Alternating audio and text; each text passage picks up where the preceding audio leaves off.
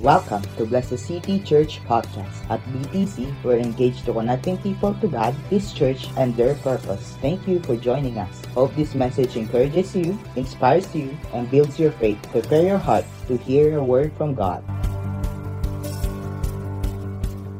So gusto ko lang may ipakita sa inyo kasi alam ko, kagaya sinabi ni Sister kanina, talagang uh, if we are aware sa mga nangyayari po sa ating uh, kapaligiran ngayon, hindi lang sa Pilipinas.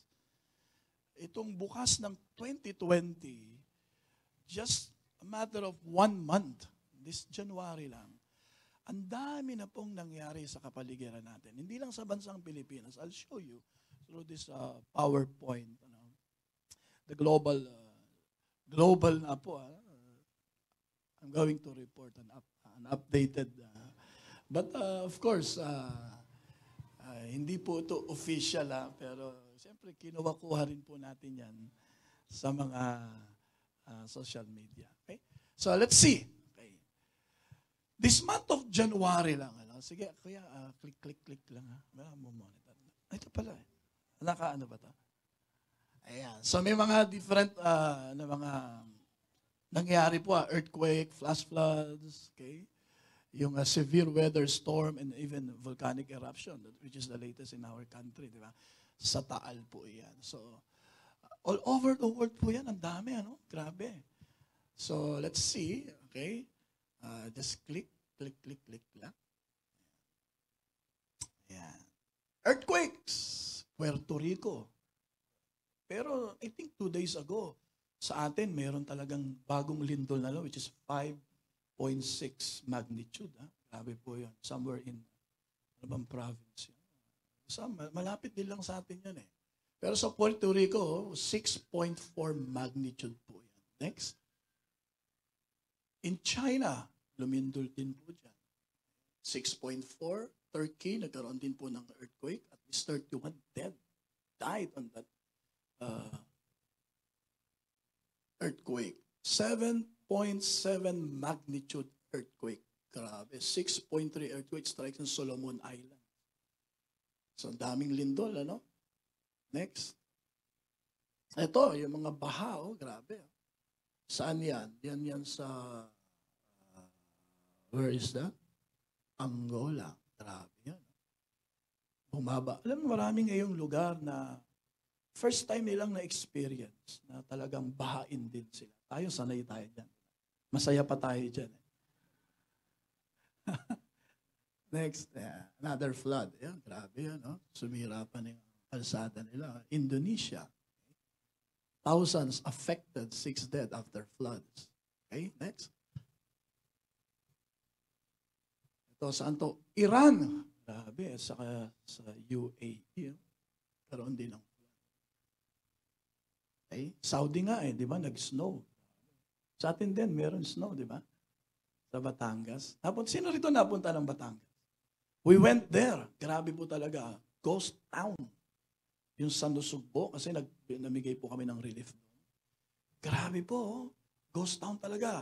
Ang daming businesses, business establishment doon, sarado. Totally sarado. Mga bahay, magaganda, malalaki, maliit, walang katao-tao. Napakatahimik na lugar. Pinagdaanan namin. Tapos, nandun pa yung mga, ma- mga mausok. Tsaka alikabok. Oh, Chile, oh. Grabe yan. Next. Peru. Oh, heavy rain.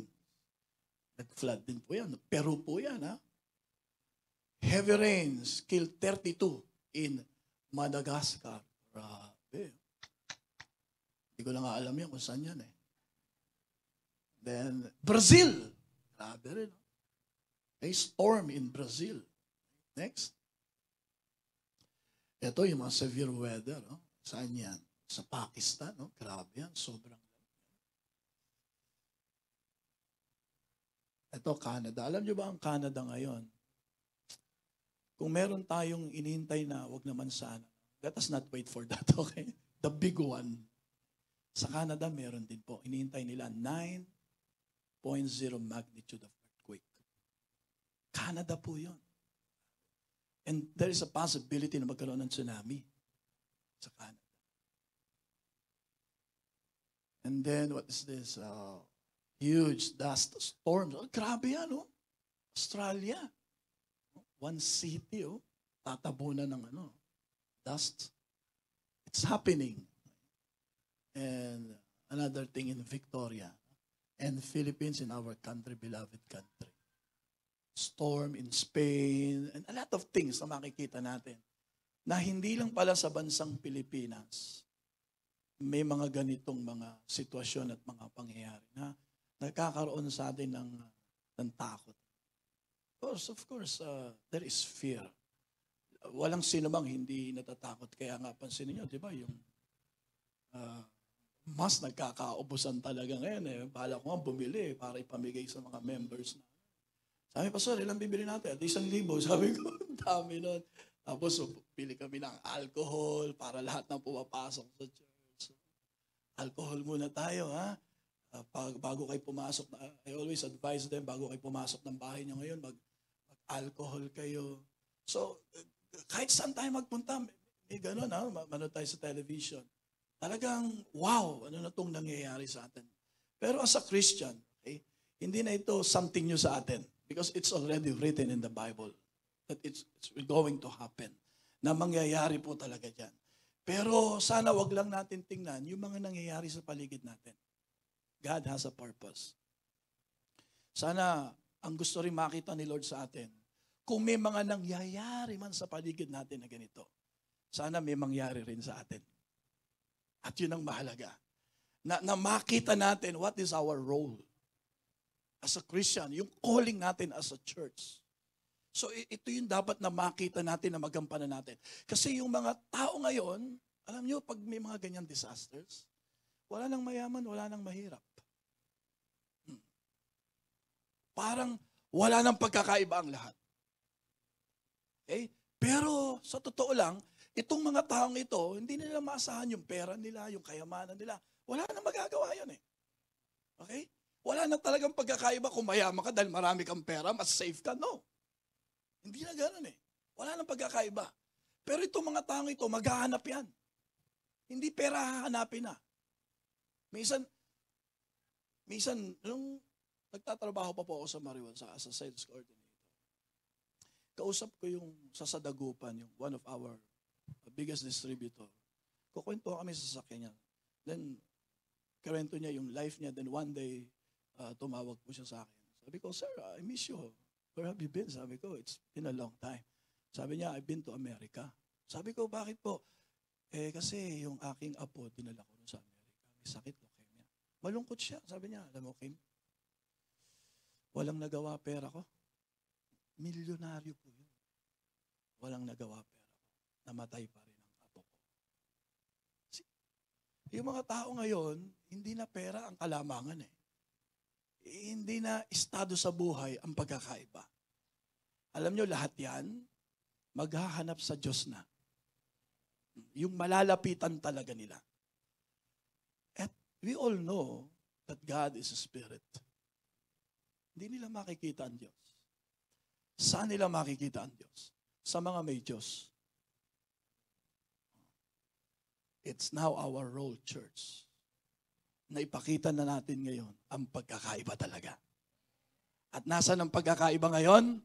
Yung may taong may Jesus sa kanyang buhay. Amen? And that is my topic now. About distinction. That is the title of this message. But the problem is this. Ang mga taong ito, maghahanap talaga ng tunay na Diyos eh. At alam natin na sa Christian, tayo yung nakakaalam nun. But this is the problem now, even Christians. Minsan sa panahon natin ngayon, parang nahihirapan na rin tayo malaman kung sino ang may Diyos at wala. Tingnan mo yung katabi mo. Tingnan mo yung katabi mo. Oh, huwag kang panigurado dyan. okay? Yung bang parang meron pero wala eh. Oh, pa- parang meron pero wala. So minsan akala natin na nasa Panginoon na nakakilala na kay Lord na oh, allow me to say this na born again na, di ba? Pero hindi pa pala. Akala lang natin, kaya minsan nadi-discourage tayo because we're expecting a lot of things from them. Akala ko ba born again na? Akala ko ba nakakilala na sa Panginoon? Di ba nag-church na yan? Di ba nagpupunta na yan sa PTC? Pero bakit? Ano, parang walang, there's no difference. Parang wala pa rin pagkakaiba. Eh, minsan tayo mga cell leaders, di ba? Nahihirapan tayo magpalago kasi akala natin, ah, nakakilala na sa Panginoon. Mahirap palaguin ang wala pa sa Panginoon. Ang lumalago lang yung mga nasa Panginoon. Yung merong buhay. Sapagkat anumang walang buhay, hindi po lumalago yon. Yung may mga buhay lang ang lumalago. So, one of the greatest attributes of God is distinction. Distinction. God is a God who makes distinction. Yan ang isa sa pinakamatindi na masasabi natin. O isa sa pinakamatinding distinction ni Lord na masasabi natin is being holy. Yung pagiging banal ng, ng, ng, ng Diyos. Kaya lang minsan, pagdating sa kabanalan, para bang iba ang pananaw natin when we talk about holiness? Ikaw, pag narinig mo yung salitang banal, ano agad na nasa isip mo?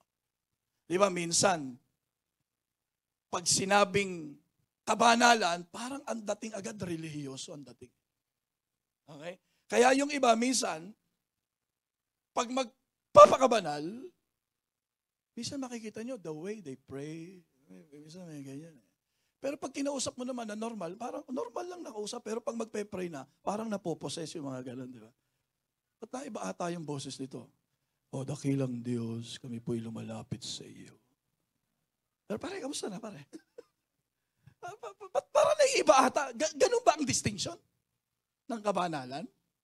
Di ba? Yung, yung pagagandahin mo yung boses mo, na parang banal na banal talaga ang, ang dating? O yung iba nagpipilit na magmukhang banal? Di ba? Yung pagpasok dito, "Shh, huwag ka maingay. Dahan-dahan lang ha. Huwag ka magulo. Nasa church tayo. Yeah, something like that. So when we talk about holiness, what is God's holiness? So when you talk about God's holiness, it means that God is separate. Nahihiwalay. Naiiba yun. That God is somebody who set apart. Makikita mo talaga ang kaibahan kapag kapag patungkol sa Diyos. Of course, maraming attributes ng Diyos. Love, di ba? Uh, righteous God, just God. Ganyan si Lord eh. Pero ang makikita natin talaga diyan yung, yung distinction. Naiiba yan. Kumbaga sa ano eh, nahihiwalay. Kumbaga sa ano, tubig at langis, hindi mo pwedeng pagsamahin yon. Nahihiwalay talaga yon. Okay? Pa- parang si God. Okay? Pag, pag nandyan ang presence ng Lord, mapapansin mo talaga yan. Mararamdaman mo talaga yan. Mararanasan mo talaga yan. Hindi mo siya, pag, narana, pag nandyan ang presence ni Lord sa, sa life mo, hindi mo po pwedeng i-ignore yun o baliwalain yun. No. Mararanasan mo talaga yan. At alam mo yan, na ang Diyos talaga ay kumikilos sa iyo at narito si Lord. Now in Exodus chapter 8 verse 23, God says, I will make a difference between my people and your people. This sign will happen tomorrow. What is the context of this? Diba? In the book of Exodus. Kasi yung mga, yung Pharaoh and mga, yung mga Egyptian dito, hindi talaga nakakakilala sa Diyos. Hindi nila, wala silang alam patungkol sa Diyos ng mga Israelita. Dahil gusto nang ilikas ng Diyos ang kanyang mga tao, siyempre, eh, hindi basta-basta kailangan ipakilala ni Moses yung reason at sinong nagpapalaya sa mga Israelita. Kaya sabi ni Moses, paano kita ipapakilala? Hindi ka naman kilala ng mga taong ito.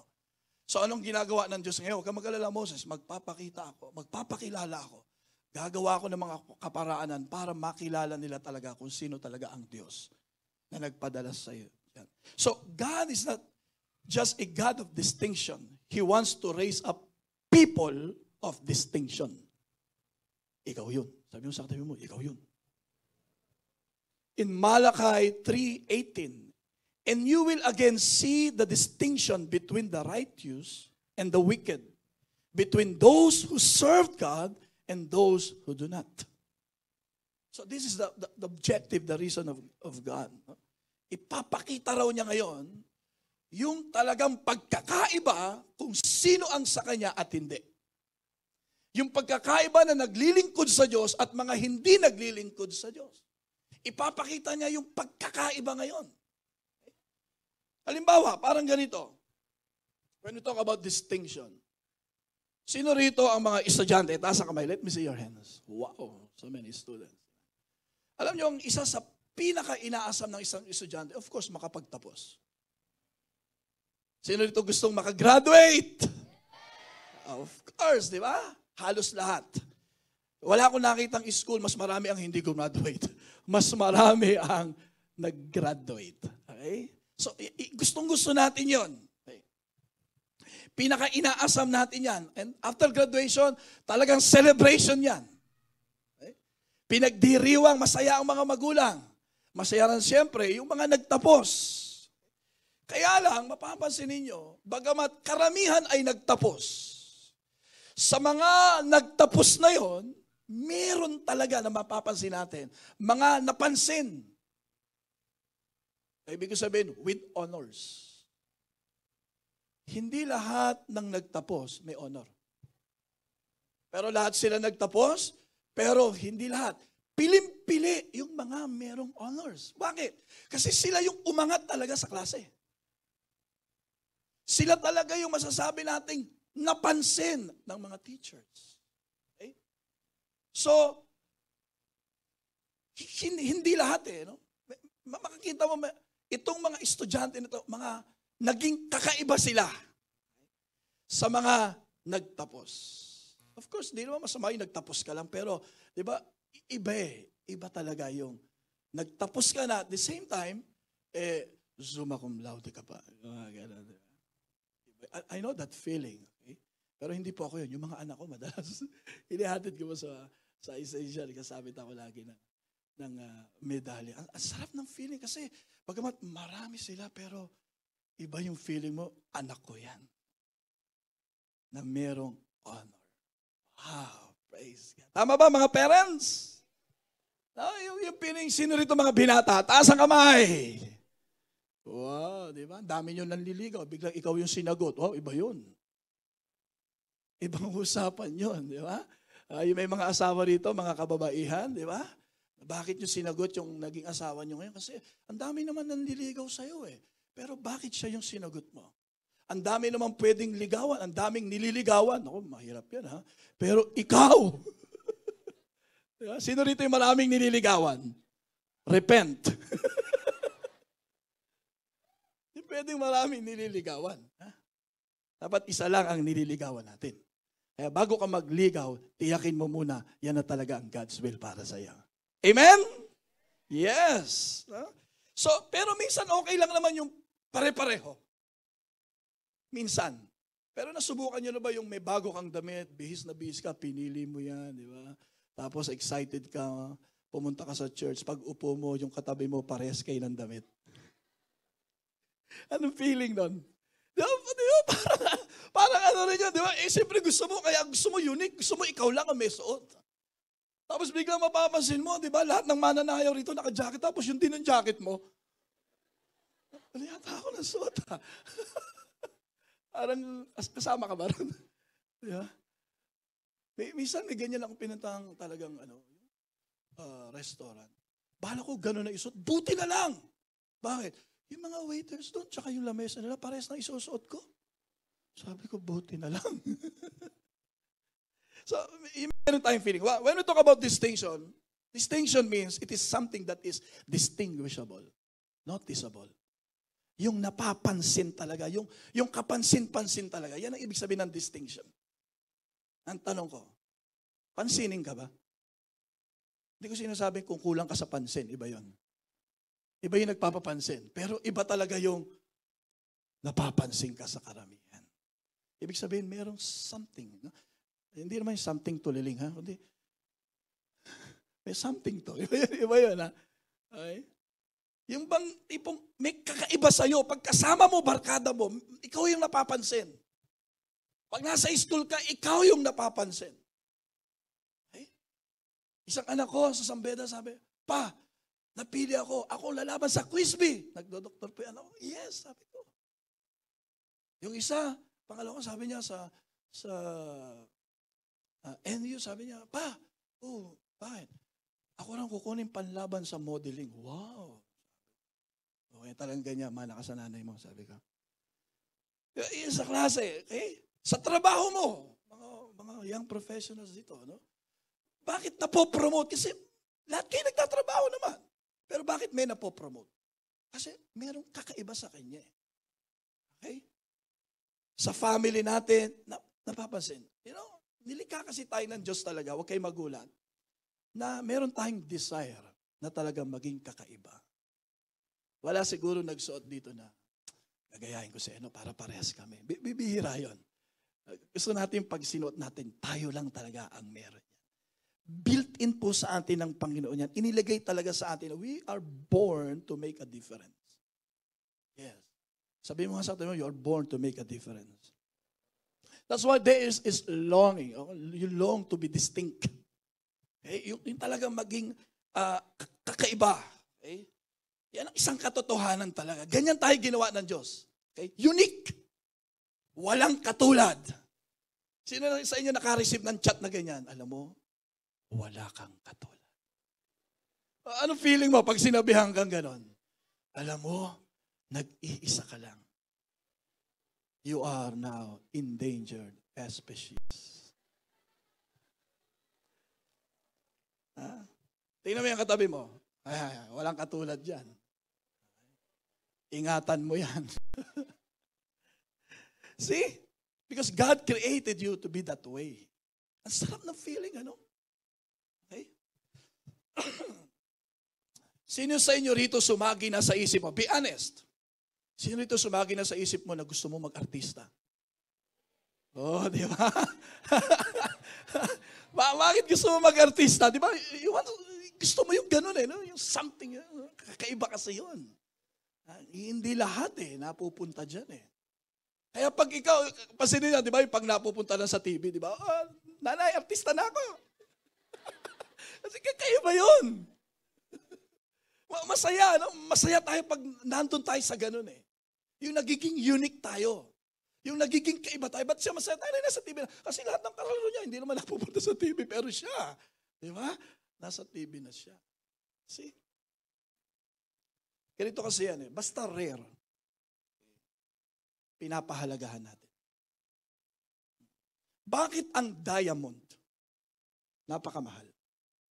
Bato lang naman niya. Wala naman pinagkaiba sa, ibang, sa mga panghilod dyan eh. Okay? Oh, pare-pares na bato lang yan. Pinangalanan lang. Okay? Pero bakit ang diamante, diamond, napakamahal? Kasi hindi mo yan makukuha kung saan-saan lang. Bibihira yan. Dito paghanapin ko kayo sa buong kainta, maghanap ka ng diamond dito. Baka mahirapan ka. Kaya pag merong diamond, rare yan. Okay? Bihira. Hindi mo yan makikita kung saan-saan. Kaya pag may nakita tayong, oh, kakaiba to, di ba? Parang nakukuha yung attention natin. Mahalaga to. Okay? Kakaiba to. Pero kapag common, hindi mo masyadong pinapansin niya. Ordinaryo eh, kahit saan yan. tingnan mo yung katabi mo. Pinapansin mo na ba uli yan? Hindi na, di ba?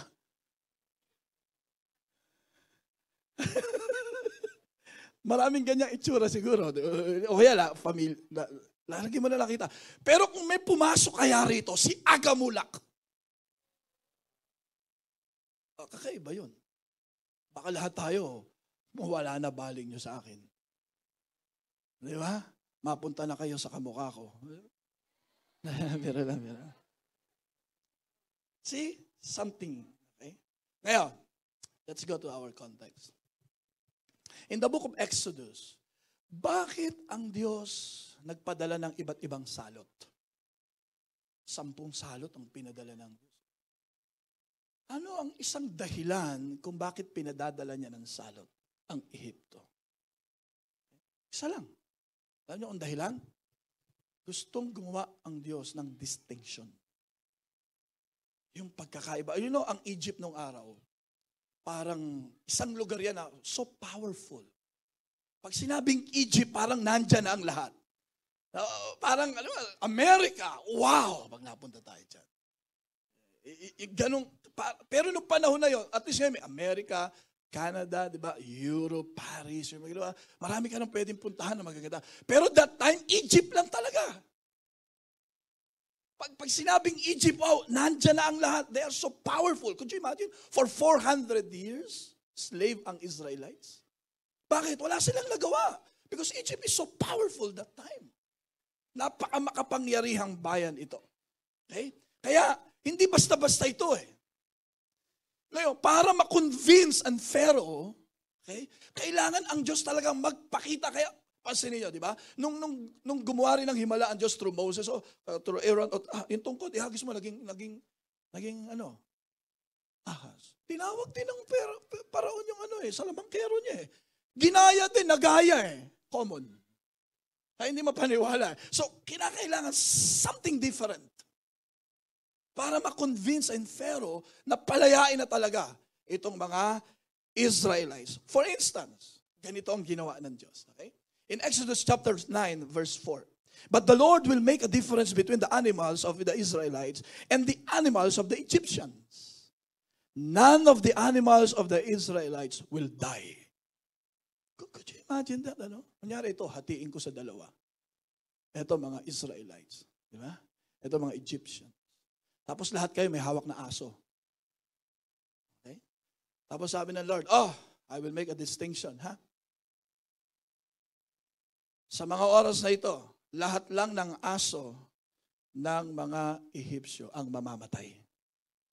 Pero pag Israelites, aso ng Israelita yan, hindi mamamatay. Ready, get set, go. Boom! Namatay lahat ng aso nga, oh. Tapos dito, ba't buhay sa kanila? That makes a difference. Okay? Isa yon. Another thing is this. Yung tubig na ginawang dugo. Diba? Siyempre, sa, sa ilog, pinapaligo nila yon, iniinom nila yon. Sabi ng, ng, ng Lord, yung tubig na ginagamit ng mga Ehipsyo, magiging dugo. Pero yung tubig ng mga Israelites, hindi. Kaya ang daming naliligo, biglang, uy, ano to? Dugo. Iinom. Uy, ano to? Dugo. Pagtingin nila sa Israelita, may Diyos pa. Okay na. Ba't sa atin dugo ito? Lansa. Nagugulat sila ngayon. Ba't pag, pag, pag tayo ganito, ba't pag sila hindi? Another thing, yung, yung pinaulan ng Diyos ng tipak-tipak na yelo. Nakakita na kayo ng ganong ulan? Ito, hindi, bihira ito. Tipak-tipak, bloke. Umuulan ng bloke. Ang problem ng mga Ehipsyo sa kanila lang. Sa mga Israelites, sila nagkakanta bukol-bukol na. Oh. Hindi sila makalabas ng bahay. Bakit? Umuulan ng tipak na yelo eh. Tamaan ka niya. Kaya yung mga pananim nila, sira lahat. Mga bahay nila nasisira. Pero pag sinisilap nila, yung si, mga Israelita, summer. Tirik ang araw. Ba't sa atin bagyo, tipak na yelo? So nakikita yung pagkakaiba. Nar- naranasan niyo ba? Minsan yung boundary ng uh, Angono at saka uh, Taytay sa, sa floodway sa amin. Minsan naranasan ko yun, no? Okay? Walang kaulan-ulan dito. Pero yung boundary talaga. Pag ganun ko biglang umuulan, gusto ko sanang bumaba kasi tumigil ako. Doon walang ulan, dito umuulan. Ah, pwede yun. So, ganun ang nangyari ngayon.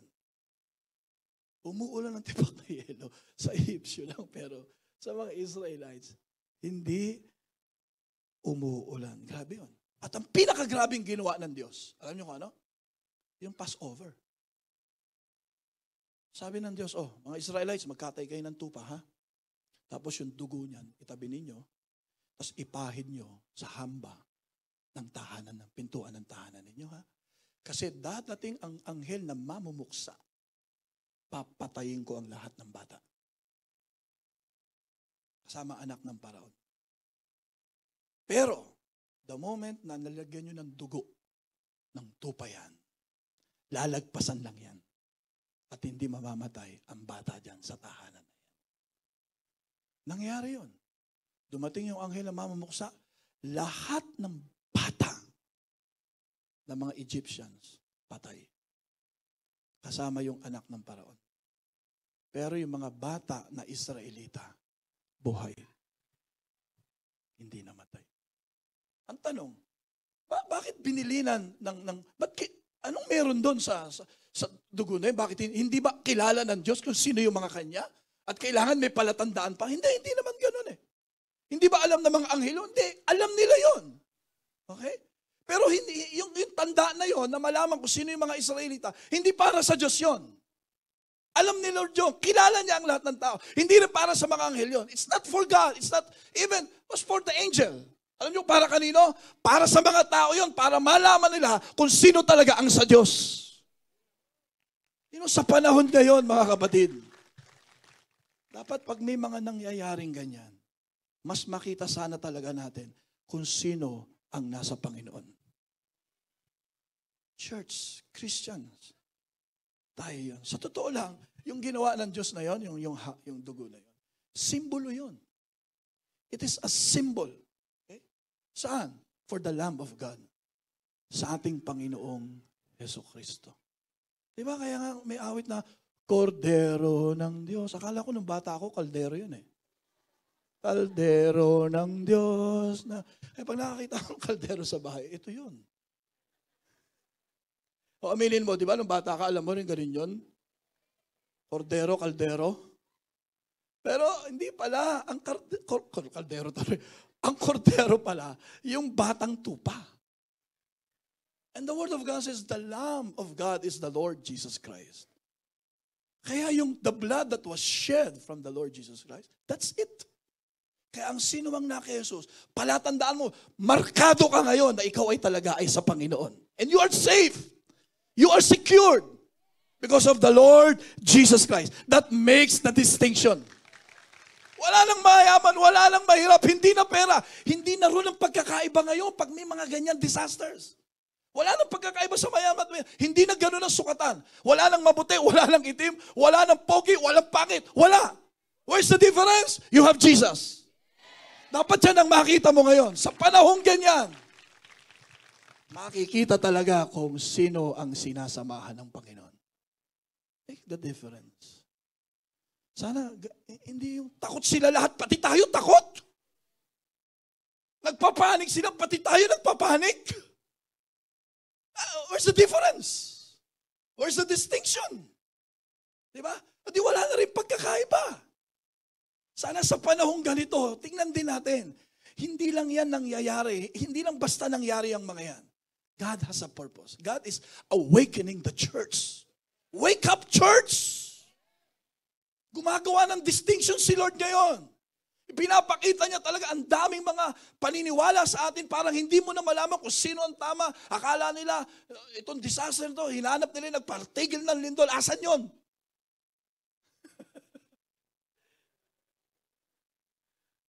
Di ba? Nagtatago. ang daming kaso ngayon, patong-patong. Sabi nila, in the one Diyos nila. No. This time, makikilala kung sino ang tunay na Diyos. Amen? Palakpakan natin si Lord. Hallelujah. The Lord will make a distinction. Sana makita natin yung calling natin, church. It's about time. Hindi katulad nila, sila takot na sila eh. Paratatakot ka pa rin ba? Kita, natanda ko tuloy, yung may inaanihan na masamang espiritu, tinawag ako. Pastor, merong inaanihan na masamang espiritu. Pinuntahan ko talaga sa loob ng bahay. Ang sabi ng loob ng bahay, hindi, ganun lang sound.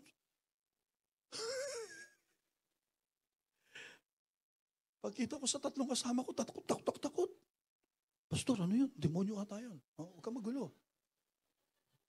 Pero ako, takot na rin ako. Pero hindi ko pinapahalata. Eh, kung takot na sila, takot pa ako. Eh, paano na mangyayari sa amin? Di ba? Takot na nga sila, takot pa rin tayo. Ah, di, ano mga, pero hindi ko, hindi ko pinakitang takot ako. Eh, sabi ko, huwag kayo matakot. Pero takot ako. Huwag kayo matakot. Ang ginawa ko, binuksan ko talaga yung pinto, sabay talo na. Nandun na. Talagang babae, inaalihan naman sa bagay espiritu. Akala ko tumalon din. Uy, pasok kayo! Hindi pumasok. Pastor, ilabas po natin. Adi, ilabas nyo. Ako mag-isa nag-review. Ayaw pumasok ng tatlo. Pero glory to God, nakalaya po ang babae na yun. Let us give all the glory to God. Maraming experience yan. Kaya sabi mo sa kanya, huwag kang matatakot. Now, minsan si Satanas, Satan is an angel, okay? Bumisita sa gathering ng mga anghel sa langit. At napansin siya ng Diyos. Oh, Satanas, nandito ka pa. Si, si, si Tanas, bumibisita rin eh. No? Sa, gathering. Eh, minsan tayo, pag nasa church, parang, parang, oh yan, nasa church ako ah. Ah, parang nagmamalaki pa tayo, di ba? o leader, nandito na ako, ano, ano. Hindi na ako dadalo. May mga ganun tayo, di ba? Pero ito, buti pa si Satanas, oh, pansinin niyo, di ba? Bumisita siya. Okay? In Job chapter 1 verse 8, napansin siya ng Diyos. Anong sabi ng Diyos?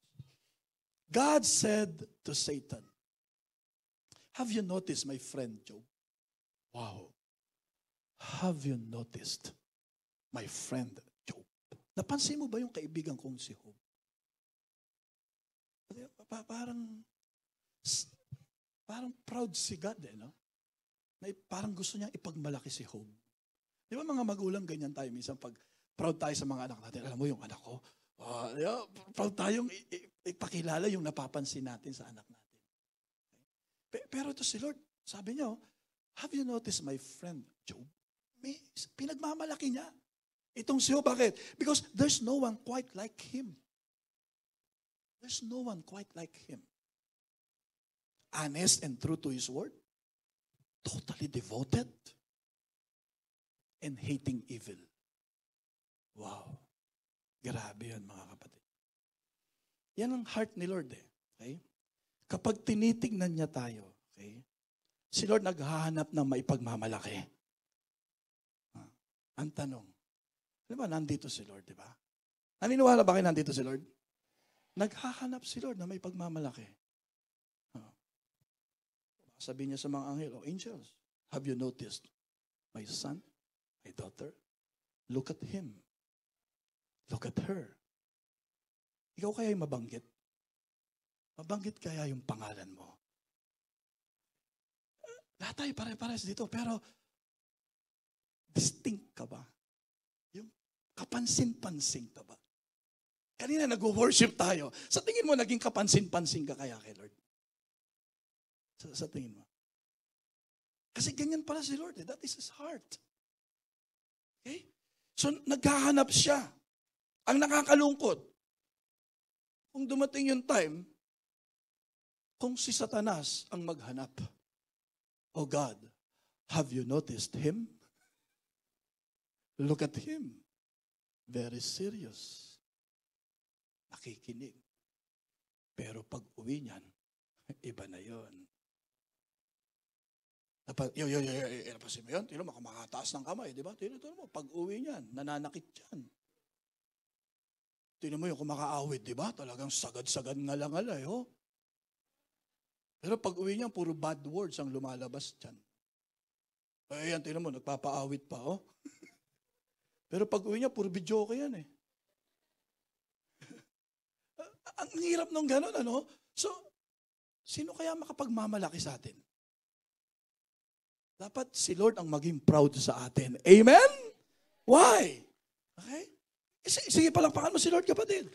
O ayaw mo pa ako matapos, okay lang ang hirap, di ba? May pagmalaki ka ng, ng, ng kaaway, di ba? Ito mo yan, oh. Oh, di ba, naglilingkod yan, oh. pero sa school, nangungopya yan. Siya pa nga pinanggagalingan ng kodigo, eh. Pero Christian yun, no? Oh. Eh, nakita mo yan, grabe, yung sumasayo na yan? Oh. Tingnan mo yan, oh.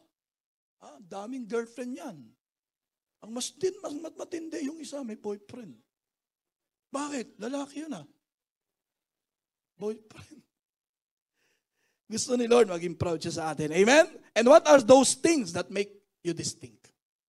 From Job chapter 1, verse 8. Number 1, honest and true to His word. Sa totoo lang, in 2 Chronicles chapter 16, verse 9, nagmamasid si Yahweh sa buong daigdig upang tumulong sa lahat ng tapat sa Kanya. So yung nagmamasid. Dito nagmamasid si Lord. Naghahanap siya ng mga tapat sa Kanya. Ayun ang gustong tulungan ni Lord. Eh. Makita ka kaya, kapatid, yung being honest. May, Christian, honest pa rin ba tayo? Di ba?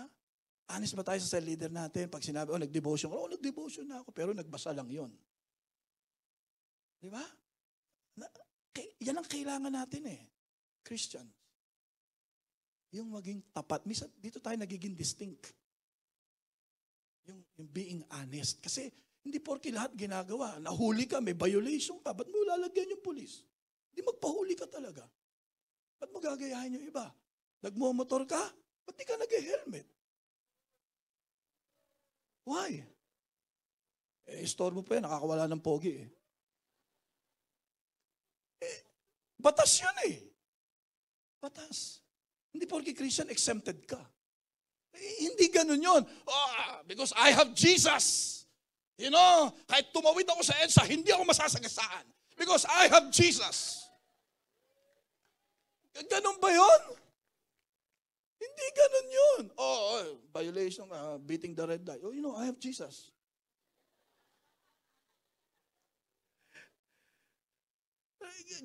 Ganun ba ginagamit yon? No, hindi hindi natin doon ginagamit ang pagkakaiba. Ang kaibahan natin, be, be honest. Even in your tithes and offering. Are you honest? What tithes? 10%. O, nagbigay ako ng tithes. 5%. Tithes ko yun eh. Oh, tumahimik kayo. ah. Alam nyo, isang bagay kung bakit maraming hindi lumagon church, pag nagkanya-kanya tayo ng style.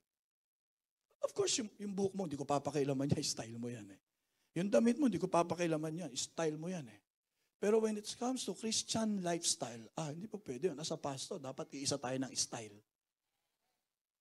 Nakasulat na yan sa Bible eh. Hindi, hindi po pwedeng kristyano, kanya-kanya ng style. Sige, payagan ko kayo, kanya-kanya kayo ng style. Oh, start ng service, 10 o'clock. Oh, anong oras ka dumating? 10.30. Eh, ba't 10.30 ka? Style ko yan, pastor. Bakit ba? Oh, ba't wala kang Bible? Style ko yan, pastor. Ba't wala kang notebook? Style ko yan eh. Ba't hindi ka umatay nung two Sundays na? Style ko yan, pastor. Twice a month lang talaga ako. Huwag mo akong pakialaman yan, pastor. Kanya-kanya tayo ng style. Kung ikaw every Sunday, kailangan narito ka. Pero ako, no. See? Tanong mo nga sa katabi mo, style mo, bulok. Eh, hindi ka lumago eh. Marami hindi lumagong kristyano kasi mas sariling style. No. Oh, sa buhok mo, hindi kita pakialaman dyan. sa damit mo, style mo. Pero when it comes to your relationship with God, ah, hindi po pwede yun. Dapat isa lang ng style. Isa lang ng lifestyle. Amen? Palakpakan natin si Lord. Hallelujah. Sana makita pa rin sa atin yung pagiging honest and true to His Word. Yung, yung kung ano yung sinabi mo, yun ang nakikita sa'yo. Integrity ang tawag doon eh. Kapag sinabi mo, sige, darating ako 7.30, hintayin mo ako ha, 9 ako darating. Eh, hindi po pwede yung, let your yes be yes. Amen? Pero pupunta ka ba? Oo, pupunta ako. Parang iba ata sila sabi nito ah. Di ba? Parang bihira na ata yung ganyan. Sa totoo lang. Ang Diyos naghahanap ng maiaangat eh. Sana isa tayo sa makita ng Panginoon. Aangat ka kaya. Ang Diyos naghahanap ng maipagmamalaki. Yes. May pagmalaki kaya tayo ng Panginoon. And number two, totally devoted. Totally devoted. Look at Job. Totally devoted. Not just devoted. But in Acts chapter 2, verses 41 to 42 says, Those who accepted this message were baptized, and about 3,000 were added to their number that day. They devoted themselves to the apostles' teaching and to the fellowship, to the breaking of bread, and to prayer. Sino raw mga naging devoted? Yung 3,000 who got saved. Pang new believers. Being devoted, pangbaguhan. Ang hinahanap ni Lord, totally devoted. Pag sinabing totally devoted, kapatid, ibig sabihin yan, sagad-sagad. Sagad-sagad. No reservation. Hindi pag pumunta ka rito, pag okay si pastor, sige, magtutuloy ako. Pag hindi, hindi nyo na ako makikita rito. Dapat sagad. Sabi natin, sagad. Yung, yung, okay, naglilingkod ka kay Lord, okay? Pero minsan naglilingkod ka, hindi sagad eh. Sabi na, na, the word of God says, wholeheartedly. Love God wholeheartedly. Buong puso. Buong puso. You know, there's a quotation that says, if the Lord is not the Lord of all, He is not the Lord at all. At pag tinanggap mo si Jesus Lord, 100% yon. Talagang 100% suko ang buhay mo. Todo mo na. Sabi mo sa kapatid mo, todo, todo na. Eh, minsan walang impact eh. Walang pagkakaiba eh. Pare-parehas naman. Pero iba yung sagad-sagad maglingkod kay Lord eh. Minsan, sa, sa church namin, glory to God, minsan, from 5 o 5 o'clock nando na in the morning, ang mga workers. Minsan, paglabas namin, nagsa-cell group pa kami, alauna, oh, hindi hapon, alauna ng umaga. Paglabas ko sa church, andun pa sila lahat, ang saya-saya, ang sisigla pa rin. Sabi ko, kakaiba talaga tong Doro Pita to. From 5 in the morning to 1 a.m. in the morning. Kasi sabi ko, ba't pa kayo mo? Pastor, Sunday naman, sagad-sagad na to. Total, may Monday to Saturday. Pero pag Sunday, talagang sagad na to para sa Panginoon. Dapat, si Lord naghahanap din ng ganun eh, no? Yung sagad-sagad maglingkod sa Panginoon. Todo mo na. Pumunta ka na rin lang ng church. Tuloy mo na ng training. Di ba? Dapat ganun eh. Ha? Bumisita ka na rin lang sa kapatiran sa member mo. Eh mag, mag, mag-conquest ka na rin. Sagad mo na. May kapitbahayan, may kaibigan nyo na yan. Di ba?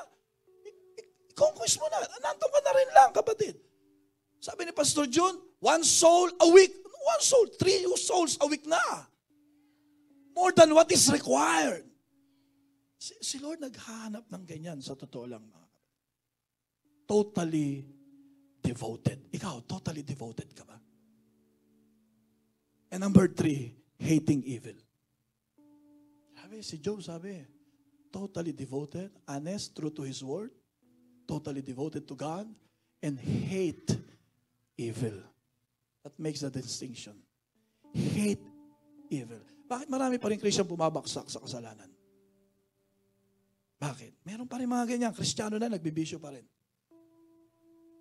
Kristiyano na, nagsusugal pa rin. Kristiyano na, tuwan-tuwa pa rin sa mga green joke. Kristiyano na, pornography pa rin. Siya may mga cell leaders na ganun eh. Alam niyo kung bakit? Sapagkat hindi ka pa dumarating sa puntong kinasusuklaman mo ang kasamaan. Ano mang kinasusuklaman mo, hindi mo gugustuhin yan. Dapat dumating kayo, when you hate evil, you really hate evil. Kasuklaman mo talaga yan, kapatid. Hindi ka matutukso sa isang bagay na nasusuklam ka.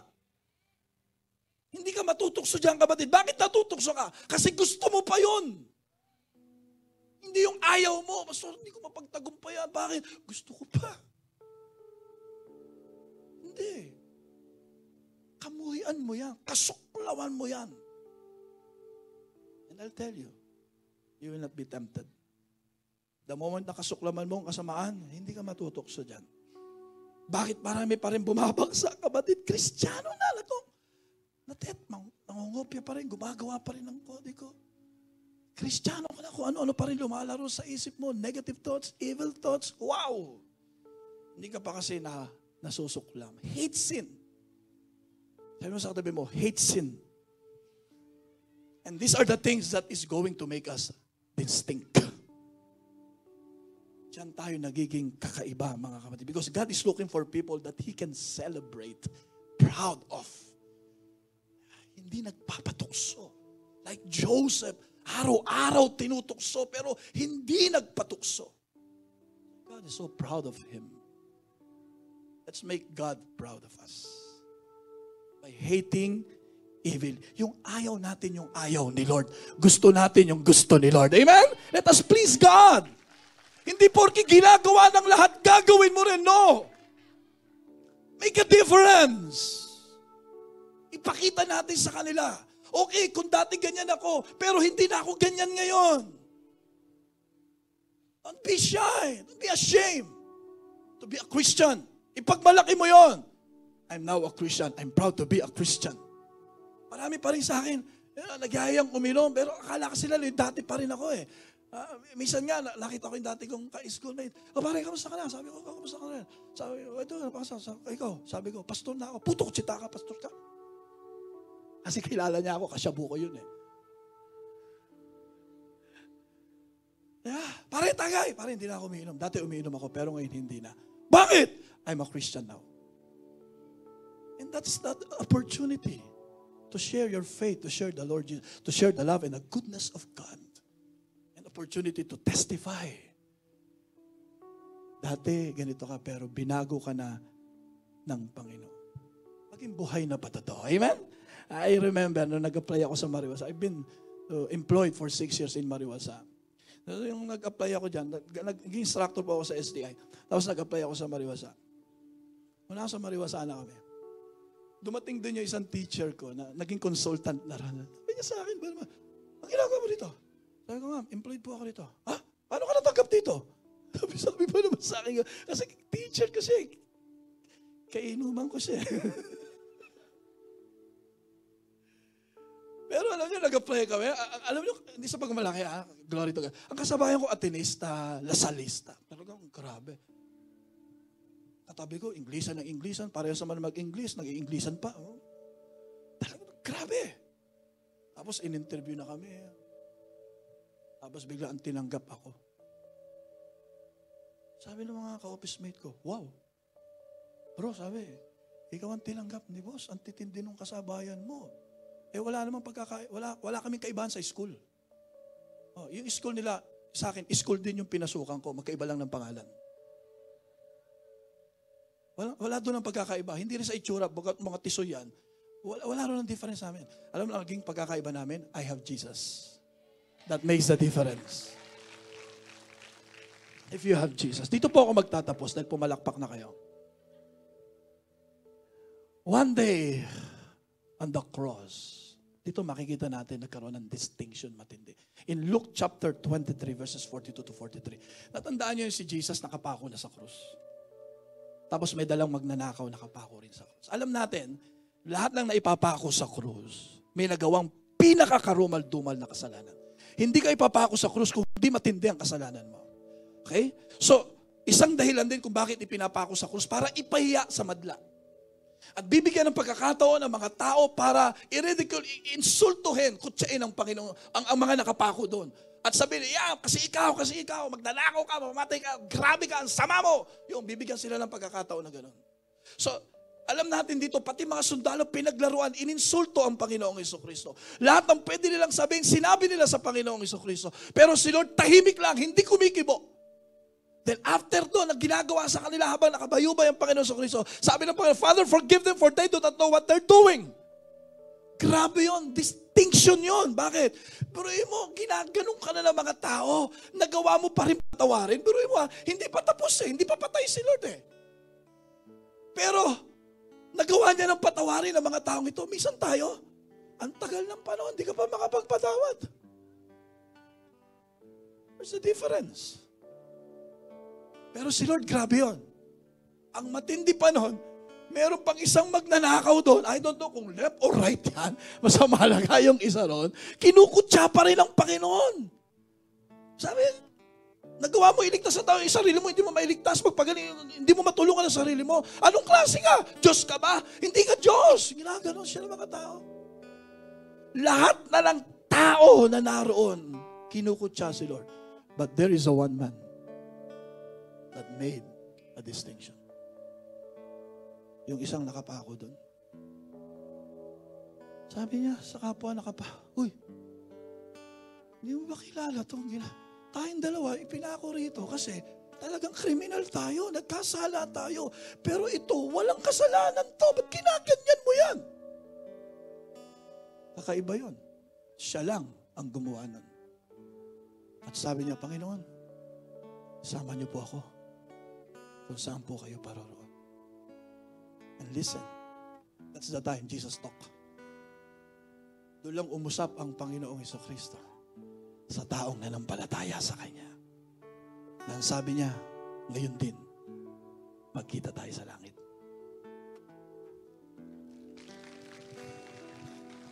Kung ikaw nasa panahon ni Jesus nang lumakad si Jesus sa ibabaw ng tubig, madaling manampalataya kay Jesus.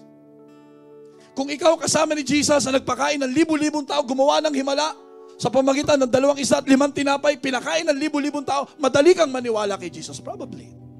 Nung bumuhay ng patay si Jesus, nasa tabi ka ni Jesus, madaling sumampalataya sa Panginoong Iso Kristo.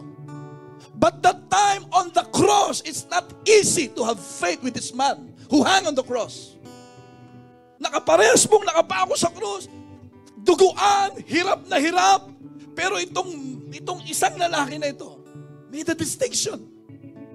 Hindi madali yung ginawa nilang pag, niyang pagsampalataya. Hirap na hirap ang Panginoon. Madaling magpuri sa Panginoon if you don't have problems.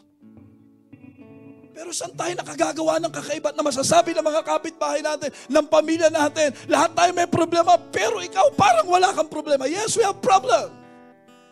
But we learn to trust the Lord. Nagagawa natin magtiwala sa Panginoon. At doon nila nakikita ang pagkakaiba talaga ng tunay na sinasamahan ng Diyos. Sa panahon ng krisis, sa panahon ng pagsubo, sa panahon ng problema, sa panahon ng troubles. Psalms 46 verse 1, verse 1, God is help in times of trouble. He is always help in times of troubles. Hindi natin alam, sa panahon na tayo ay nagigipit, nahihirapan, God always show up mas lumalapit ang Diyos sa atin. Mas dyan mo makikilala ang Diyos sa buhay mo kung sino ang Diyos na pinaglilingkuran mo. At dyan din ang pagkakataon ng Diyos para patunayan sa iyo. Marahil wala nang naniniwala sa iyo. Don't you worry. Siguro wala nang bagong nangyayari sa iyo. Kamagalala. One day, God will lift you up. Ipapakita ni Lord sa mga taong nakapaligid sa iyo sino ang Diyos na pinaglilingkuran mo. Let us all stand up.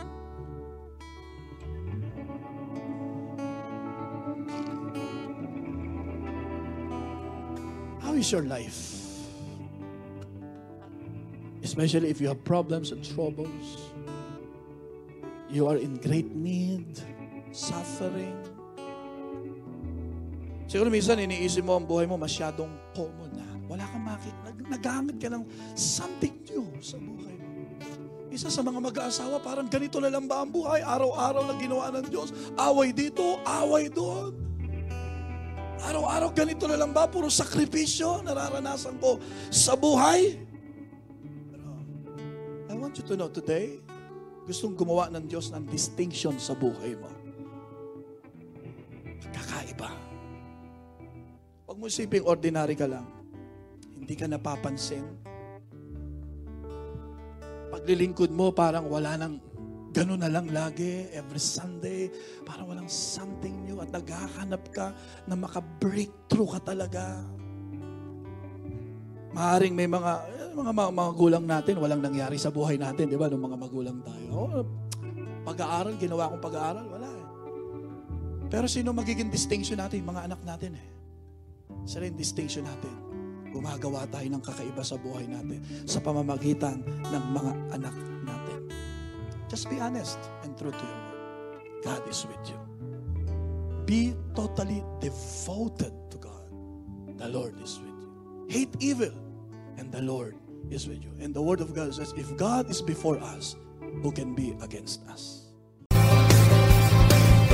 Thank you for taking the time to listen. To hear more messages like this one, make sure to subscribe to our podcast channel for past episodes.